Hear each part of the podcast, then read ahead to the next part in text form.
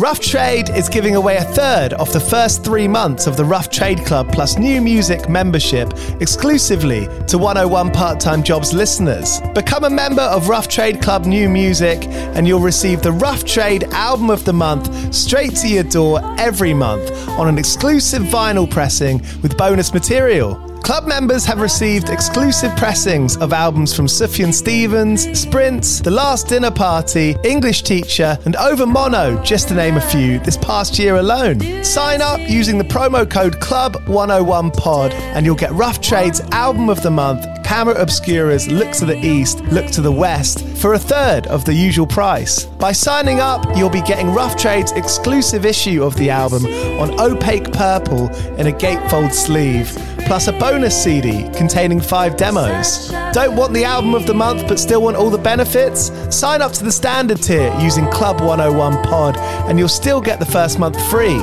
You'll also get free shipping on all orders, 10% off at the bar and on secondhand vinyl in store, and exclusive access to sold out Rough Trade events. So don't hang around. Head to roughtrade.com slash club and sign up with the code CLUB101POD.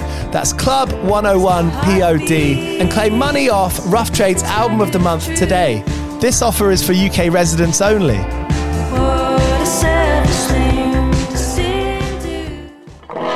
Do you play in bands? I did for the longest time. And I wish that I knew that DistroKid was a thing. I don't even think it existed back then. DistroKid makes music distribution fun and easy with unlimited uploads, and artists keep 100% of your royalties and earnings. A million plus artists rely on DistroKid to get their music on Spotify, Apple, YouTube, TikTok, Tidal, Instagram, and all the major streaming services. When you get DistroKid, you can see a DistroKid bank and withdraw your earnings. You get notified when you've earned royalties and you can withdraw via the app. And you can even check your streaming stats on Spotify and Apple. Get 30% off your first year on DistroKid by going to distrokid.com slash VIP slash 101 pod.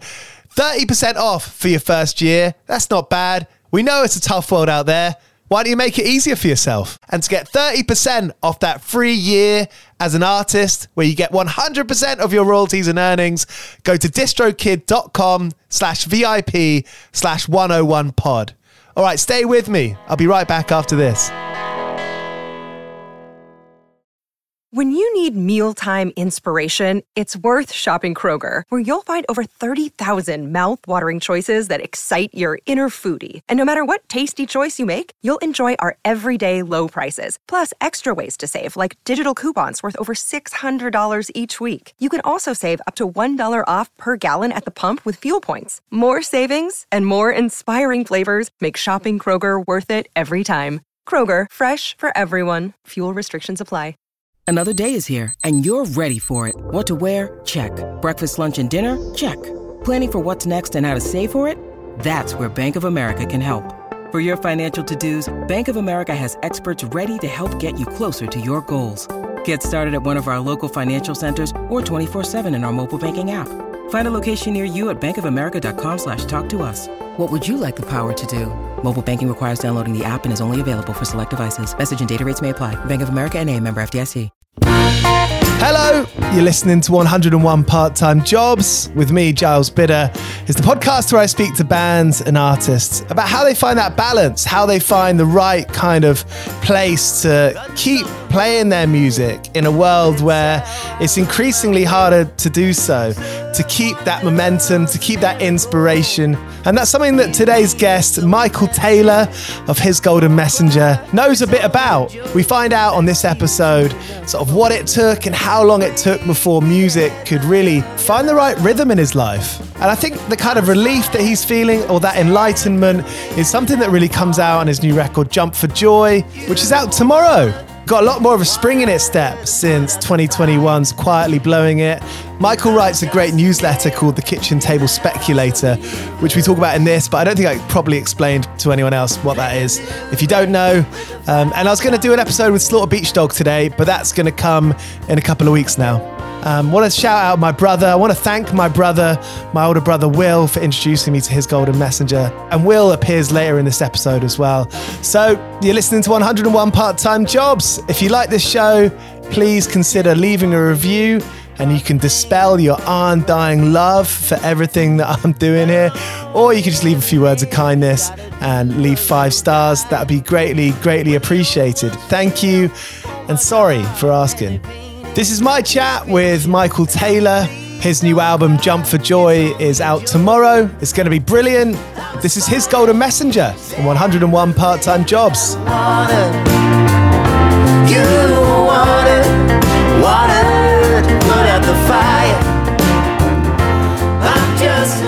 Where you live has got such a profound impact on the way that you see the world, right? And the, the conversations you have with the people behind the bar or behind the counter at the shop, they inform our world. Right.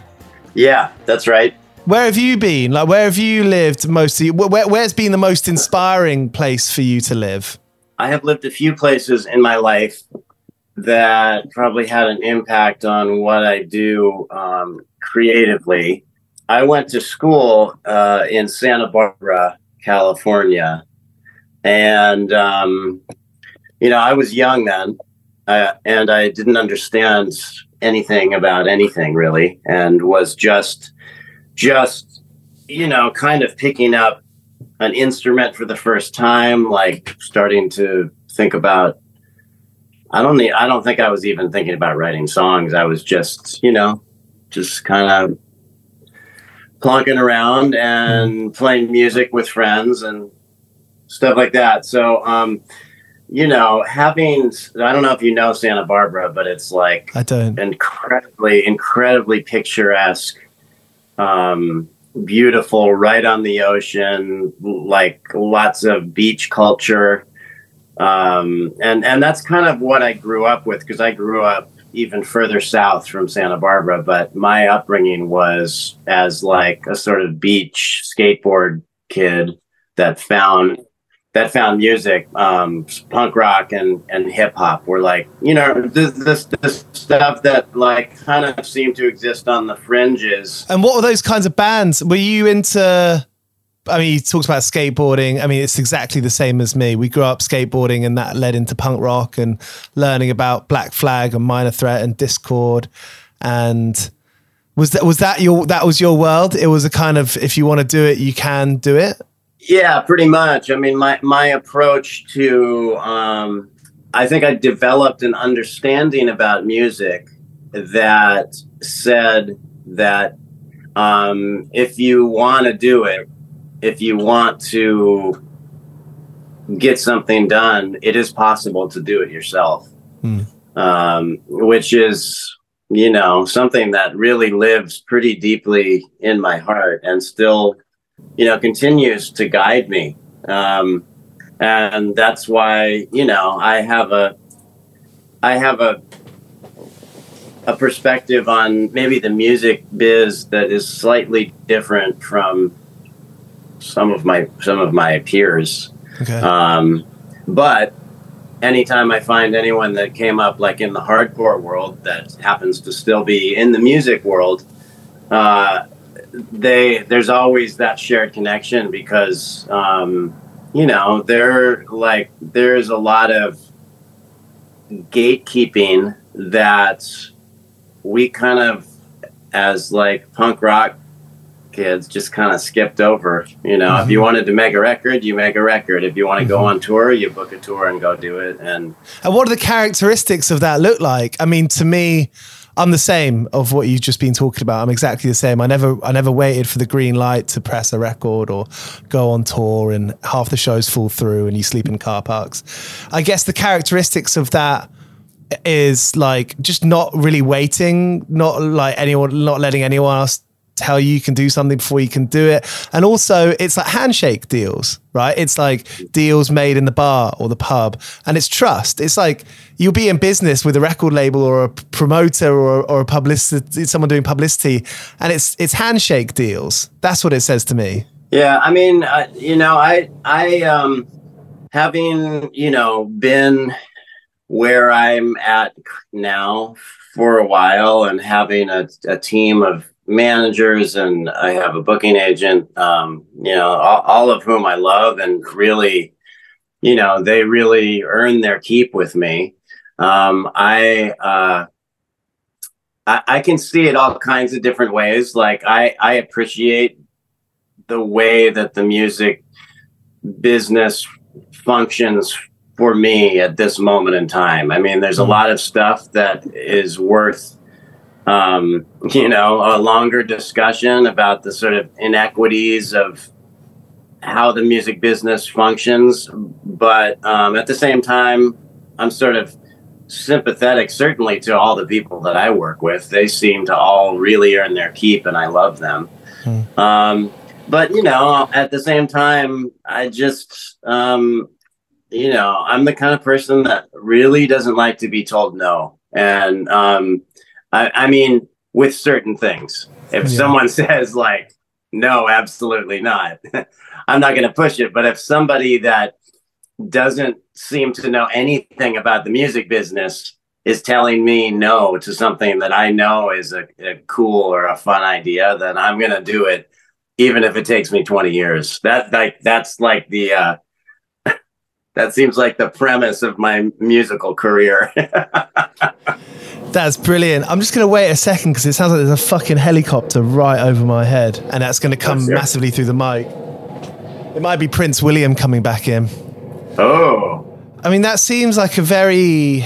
You know, I started managing this great folk band called Beau Jockey, and they've been together a year. And just the last few months, we've been working closely together. And I, I left him a voice note today, the, the songwriter, to say, you know, what we've done the last few months is great. Um, and there's no, it shouldn't be a but. And if it stays like this for the next two years, which is playing shows every few weeks, recording and, and, writing every week, would you be happy with that? You know, that level of sustainability where you've gotten to the first rung of the ladder almost, right? You got people coming to your shows, 200 people coming. Um, and I, I guess like my question is like, is there, from your perspective, is there a sustainable way for bands to survive like that. I mean, they've always got to have part-time jobs on the sides on the side at that level. But from your perspective, you know, your perception and your experience, I mean, is there is there a way to do that and prioritize music? That's that's a complicated one because there's there's the financial sustainability, mm-hmm. of course, which um, you know is sort of the bottom line uh, but there's also the creative sustainability that when you enter into a, a, world in which you are trying to make music or your creative practice pay your bills, the the creative sustainability is often the first thing that it gets put in jeopardy, right? Mm. Because you, if you're anything like me, you probably take it for granted that you're always going to be juiced up to sit down and work on music. Um, but I think as it turns out, the longer you do it, the more you have to really keep an eye on your creativity and you have to tend you have to tend to it you have mm-hmm. to you have to care for it um, and there are some people for whom they might be great musicians but the, the creative part of it might not come quite as easy as for for other people mm. and um, i think that from just speaking personally the the creative part of it in me has been so powerful that it has sustained me when music wasn't even close to paying the bills i still felt inspired enough to keep keep pushing at it not because I was trying to make a living, but just because it seemed like there was some great mystery there that if I kept if I kept working at it, I might something might be revealed to me. I don't even know what it would be. Um, you know, I mean, I was I was in my 40s before I was making a living at music, and I start I bought my first tour van when I was 17. So I did it wow basically for nothing for for at least 23 years.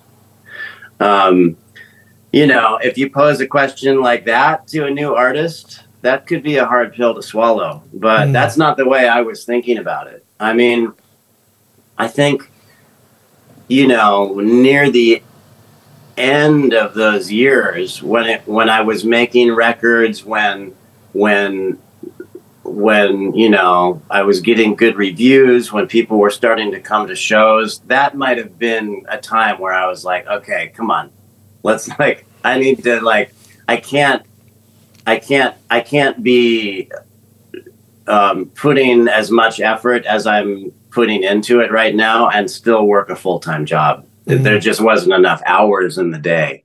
It was it was hard. I mean, there there are there are a lot of there are many Gold Messenger records that were written either in the very early morning hours or late after everybody was asleep. And I remember thinking um, after, uh, let's see, around the time of Lateness of Dancers, which was my first record for Merge Records, and um, also my first record uh, that was about the time that I quit my job. But those songs were um, those songs were still written um, when when I had a job. My kids were both really little. Like my mm-hmm. daughter was basically newborn. My son was four years old, and I was really writing these songs like in any little sliver of free, quiet moment that I had. And but I remember thinking like as I was getting ready to finish that record and just think about, I was thinking about where I was with, um, with my with my music and my time. Yeah. I remember thinking like I can't do this anymore. I don't think I can write songs like this anymore because like if I want to grow as a songwriter, I need to be able to dedicate more time. It really is just the time thing. It was not even so much money. It wasn't like I was needing to make money. It's just like I need time. And um, my booking agent, um, who's still my agent, incredible guy, um, was like, and and really has been. Um, he's he's held a unique position in my world just because we talk a lot about stuff out. He's he's again he's someone like you and I. Like he grew up in the sort of punk rock world. He's he's my about my same age, um, and he's gone on to be super super successful booking agent. And mm. but he just knows he knows he knows the vibe, and um, he he he was just like we we can keep we we can keep on booking shows as we have been doing. You can use up your vacation time. You can use up your sick time. You can travel on weekends he said, I, am glad to do that for you as long as you, um, as long as you want to do it that way. Yeah. But he said, I think you probably know this. At a certain point, we're just going to need more time. We need, we, I, I need to like, I want to be able to send you out and not have to be worried about getting you back home. Um, and so like, you know, after a couple conversations like that and, um, a lot of conversations with with my my wife who was you know she was all gung ho she was ready for that change to happen because she could see how how difficult it was. You know i quit my job and just crossed my fingers and um it's it's worked out. I mean there's always yeah, going to be an over i feel like I've done quite a lot of almost 250 of these episodes, and there's never really been like a like you know you have your last day at work, and then you're then you're making money. There's a there's a, um, a crossover there. There's a, there's a gray area. Yeah, I mean, I would say it took a couple years or more than a couple years for me to feel comfortable enough that I could like let out a a, a, a breath and be like, mm. okay, this is my job now, and like mm. I don't need to be sweating the I don't need to be sweating the the money so much. Like um, and I I got what I wanted, which is time. And now, like, okay, what are you gonna do with this time? You have it, um, and your brain, your brain, your brain really doesn't want to work when you're the boss of yourself. So, like, right. put yourself to work, and yeah. you know, I don't know. It is what it is. Like, uh, yeah, I, I've stayed busy. It's very interesting to think of that you know, I think most people play music as a as a sigh of relief or as an activity to uh, wind down from the other part of their life, which is usually responsibilities or work or school. And so when the thing that you're doing to relax becomes the the main picture, um, that that that must be such an individual journey for for everyone. What was I mean? You mentioned it at the end there, but how would you kind of sum up that journey from from that time of starting to to merge up until today, up until Jump for Joy? Yeah, I mean, I think that it is. Um, music continues to be my place of solace, even though um, I am depending on it to make a living. I feel like I've been able to, for the most part, to protect to protect the creativity, to not let it get too muddied up with uh, thoughts of what might sell records or like whatever mm-hmm. you know whatever what might appeal to a large group of people or what might people what might, might, be make, thinking yeah what might make me more money basically. Right. Um like i feel like i've kept the the uh i feel like i've kept my creativity pretty pretty pretty safe. Um and at this point it's just about like like i said before nurturing that creativity making sure that it that i treat it as a real a real thing that exists and in my life and in the in in this space and in the lives of you know my my wife and kids. And yeah. um, they understand you know we all understand that music is like um, it's something that is is really important to me. It is it is a, it is the healing force of the universe.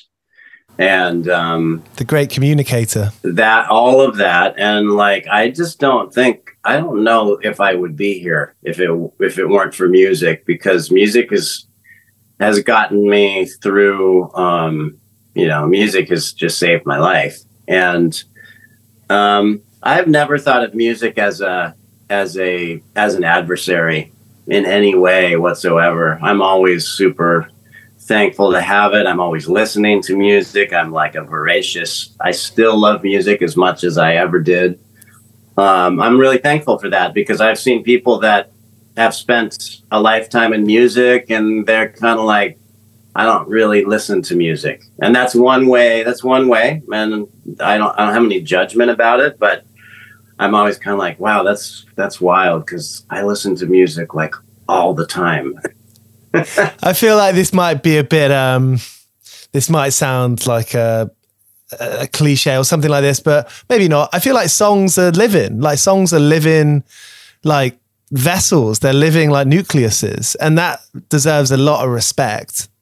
Yeah, I, I agree. Um, and and you know, so, um, I think you're absolutely right. I, songs that I have loved for my entire life never sound the same way, same to me. Yeah, it's crazy, you know. And um, and you know that speaks to to what you're talking about. This idea that songs change because because we change and our interpretation of the songs change and our understanding of language changes from day to day to day.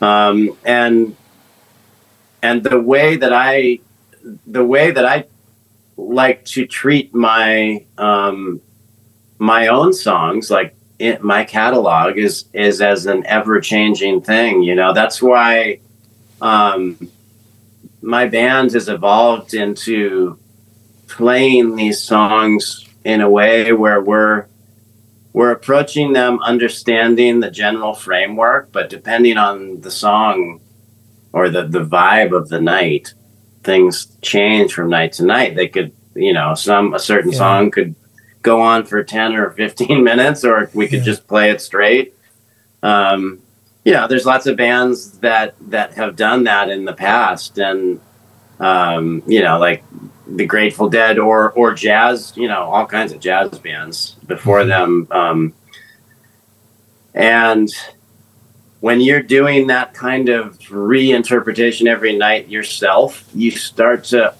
if you're wired a certain way I think you start to understand the value in like interrogating the songs over and over again. You're kind of like pushing at them to like to to to um to like sort of like ch- check in on the meaning or like make sure that make sure that the the parts that make up the song are still sturdy. You mm-hmm. know what I mean? Like mm-hmm.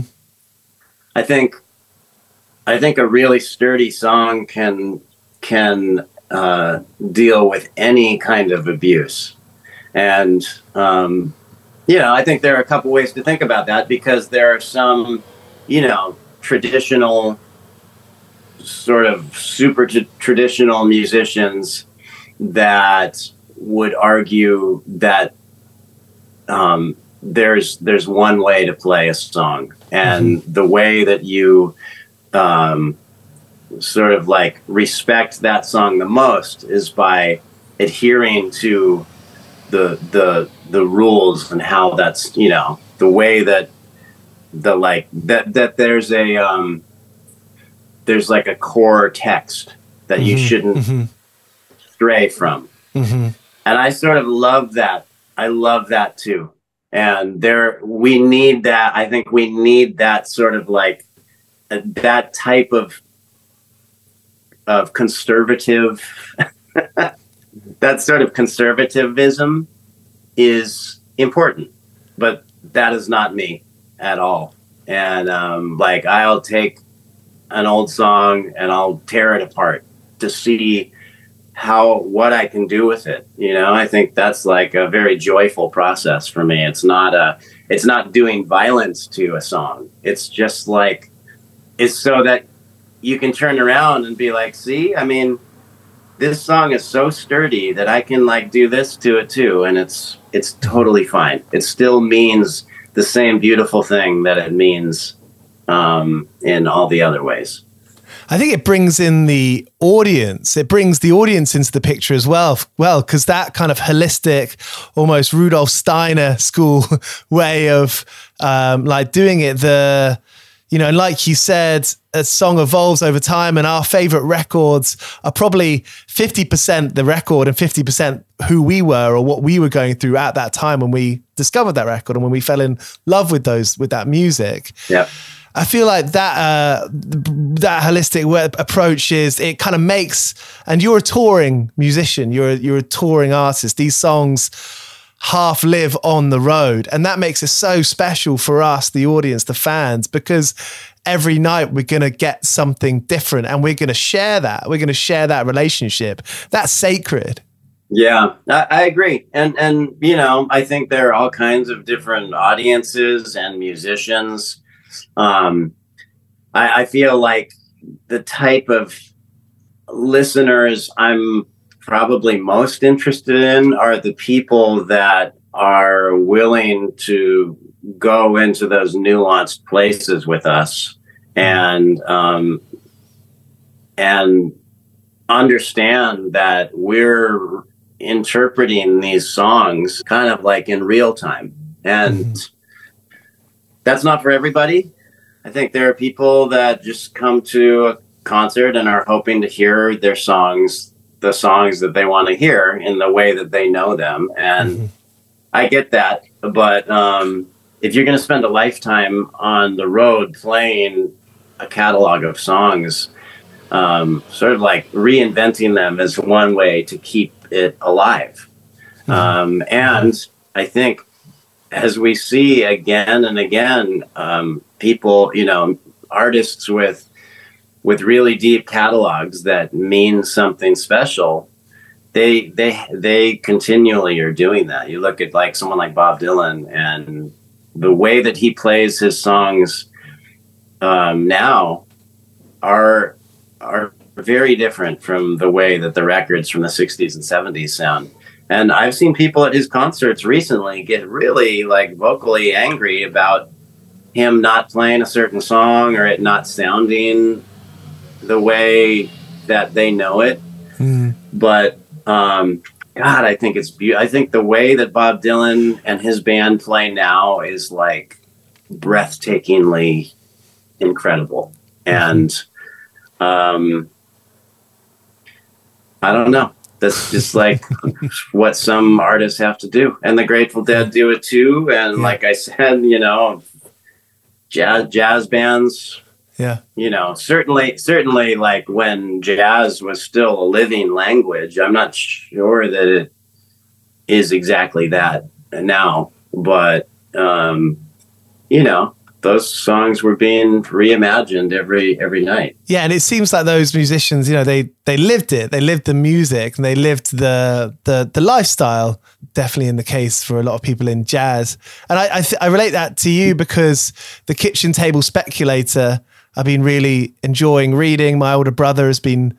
Uh, he introduced me to it, and it strikes me not just as a newsletter to keep in touch and to share news like tour dates, but it is a window into your world. Yeah. Obviously that you know there's there's so much we can get out of that, but have you found that you've been you've been getting something good out of doing that? I think so. I mean, I I am walking a line I think all of us are in this in the age of social media where we are revealing things about ourselves and sort of like feeding our egos in a way that would have been unthinkable even 20 years ago. mm. Um, mm. I am always trying to find that balance between like, what do I need to keep private just for myself because that's my own personal space? And what can I share? Like, what what might be something that feels a little more universal? Um, like if I talk about something like depression or anxiety or hmm. some record that I love, like I'm doing that because I think there are people out there that are going to say like, I feel that too. Mm-hmm. And, and like, I, I, I, I do get that back actually. Um, that's like the, you know, those are the comments that I get back the most. Not not even publicly, but just people emailing me back saying like, "I feel that," or "My mom struggled with depression my entire life when I was a kid," and like I, mm-hmm. you know what I mean? It's just mm-hmm. like mm-hmm. it becomes a conversation that I think is valuable that goes beyond art into just humanity. Yeah, um, it's people. It's just people yeah, it's through. it's um, but you know, like there are certain things that I don't really do anymore. Like I don't really put pictures of my kids up on Instagram anymore, and that was something that you know several years ago I did more of, and it started to seem weird. it started to feel a little bit weird for for all kinds of different reasons. So I don't know. Like mm-hmm. like I said, I'm I'm I'm walking a line. I'm trying to f- figure out what the line is. Yeah. Um. I hope so. you. Uh, I mean, tell absolutely fine if you don't want to talk about it. But uh, you mentioned in the in the diary that about when you had the the breakdown before the Leeds show and cancelled the rest of the tour. Oh, that was something. You know, that's a that's a real. That's a very transparent you know, it's and it's it can be a sentence, a short paragraph, and it's it's very it's very poignant, very real, very transparent. Yeah, yeah. I mean, that was um, the irony of that is that I that was at the Brudenell. You probably know that place. Great place. And uh, one of my favorite clubs in the world, I would yeah. say. Yeah. Um, and um, I was getting ready to go on a tour to Australia, like right when I got back home from that tour. And we were getting ready to buy plane tickets, and just all the logistics were swirling around. I was like, so this was pre COVID, right before COVID. We had no idea COVID was on, was coming. And um, I was so fried and uh, I just like wanted to see my family and be stationary. Mm. And um, I don't know. I just made this call that I still stand behind it.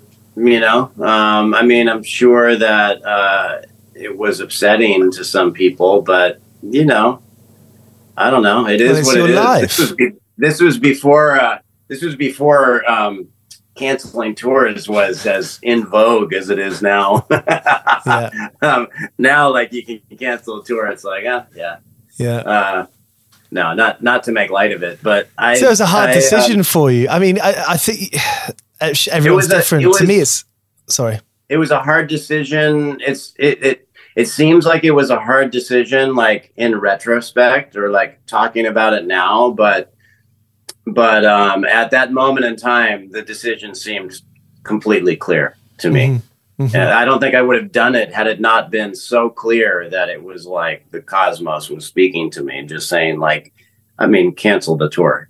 There's, yeah. you know, yeah, no one's yeah. gonna die, but you might die if you go on this tour. exactly, exactly. Uh, That's so I canceled the tour, and then and then the irony of that is that um, not long after that, COVID came along, and that tour would have been canceled anyway that tour yeah. wouldn't even wouldn't even have happened. So yeah, yeah. Um, yeah. The future is a hefty responsibility and not one that we take lightly. But then taking things lightly has never been what Hefty is about. That's why we've created the Hefty Renew program that turns hard to recycle plastics into valuable resources like park benches and building materials. To participate, simply fill up an orange Hefty Renew bag with accepted items, tie it up, and drop it in with your regular recycling. That's it. It's that easy. It's time to rethink recycling with Renew. Particular valued resources may vary by geography. More info available at heftyrenew.com. 101 part-time jobs 101 part-time jobs 101 part-time jobs 101 part-time jobs.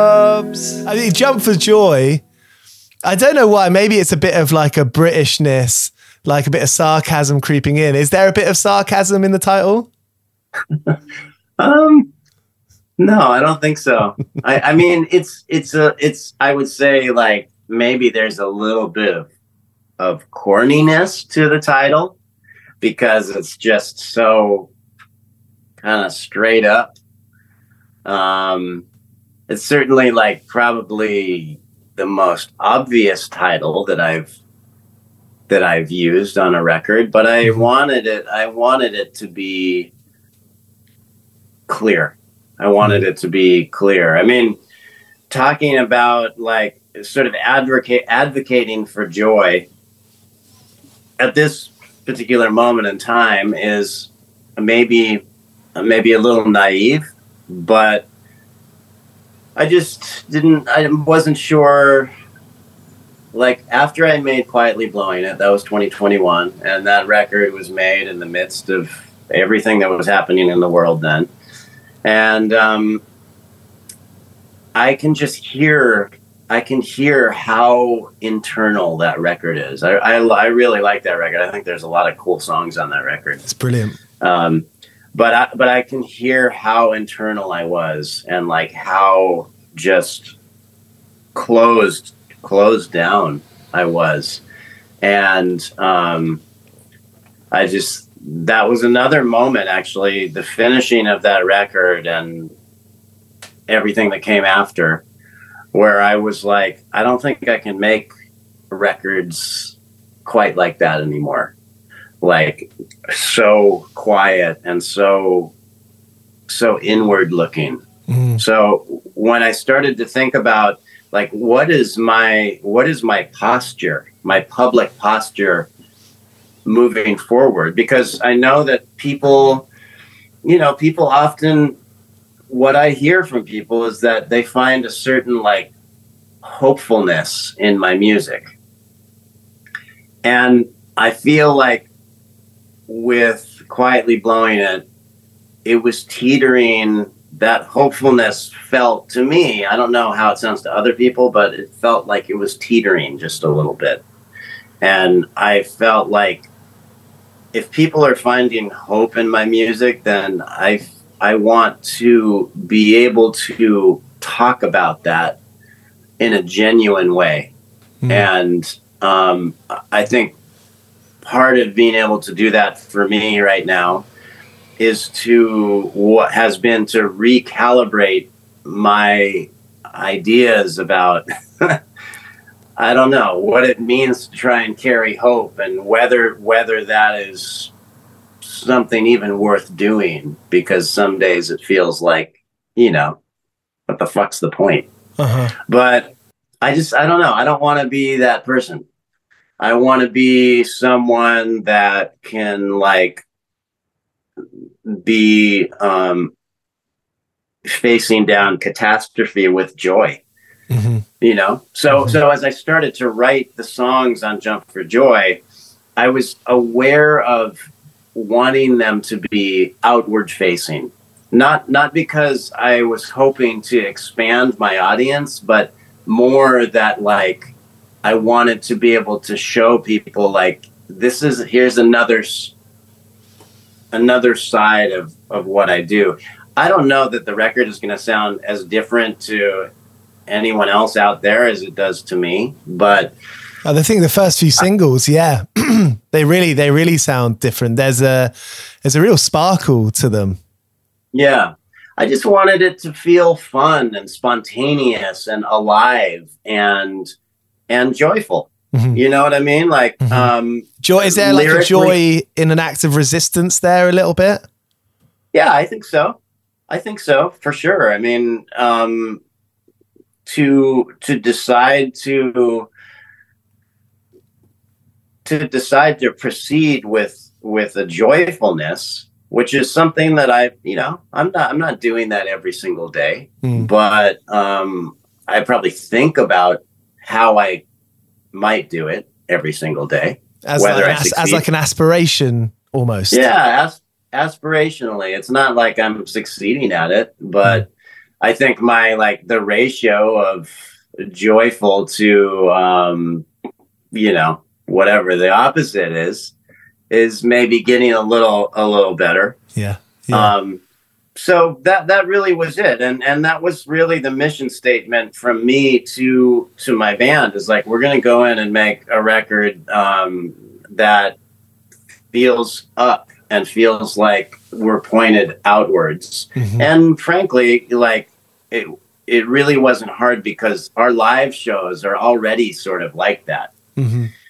Mm-hmm. Um, and that's just something that we've trained ourselves to do over many, many years of playing in places where, like, we're trying to get people's attention. You know what I mean? We're trying to compete with with alcohol sales, and that's that's actually just the the sad truth of it. And the way that we've done that is like have become a really ferocious live band. Yeah. Um, yeah. That, and sometimes the live renditions of songs are are are quite different from um, from the recorded versions. But I was just like, yo, we're gonna take we're gonna take all these new songs, play them like we're playing a show, like play them like we're playing a. So um, you know, texture and timbre of instruments and different interesting overdubs. That's gonna be that's gonna be a thing mm-hmm. like it always has been with our records. But really, what we're looking for is like to make a record that feels like it's just kind of exploding. That's what the live shows feel like. So yeah. Brilliant, brilliant. Well, I can't wait to see you when you next come over. And actually, that reminds me, my older brother, he's seven years older than me. And when I grew up, all I wanted to do was be him. I just wanted to impress him my whole life. And he went to uni and we lost touch for a few years and we've just kind of reconnected. And I told him I was doing this interview, and he said he's he's a huge fan, and he said ask ask you if you remember if a guy in one in one town in Spain, I think it was in Spain, he he was he was a few quid short for for a t-shirt or a record, and he gave you the money in a different country later that tour or a different tour to make up for it. Ah, yeah. so he said to say what, hi. What's his name? Will. Will. Okay. Yeah, well, tell Will. tell tell him hey. I will do. He'll love that. Hey, Michael, thank you so much for this. You know, I really live for this stuff. I really live You're for hearing these hearing these these real life stories. So thank you so much for your time. You're welcome, man. Just to end with, I like to hear about the kind of, you know, like working uh, precarious jobs and playing music. I feel like there's always going to be a few stories of fuck ups there you know, times where you've like dropped the pan and the shit's gone all over the all over the floor, metaphorically speaking. That's a bad analogy. But I, I wonder if you've got any anecdotes. I'm putting you on the spot here, but have you got any anecdotes from working a, a, job throughout your time playing music and you know you've kind of like come up against it you've had um you've had a you've had an adversity at the time oh yeah i mean like my whole my whole job my whole life has been me against whatever job i was working um i would say i mean i could tell you i it's mostly that i've had many many ill-fitting jobs so jobs that I was not qualified or prepared for and shouldn't have been doing, but had had to be. Um, the one that comes to mind right away is um, for a while in college, I was selling. So this was before internet sales. I was selling women's bikinis over the telephone.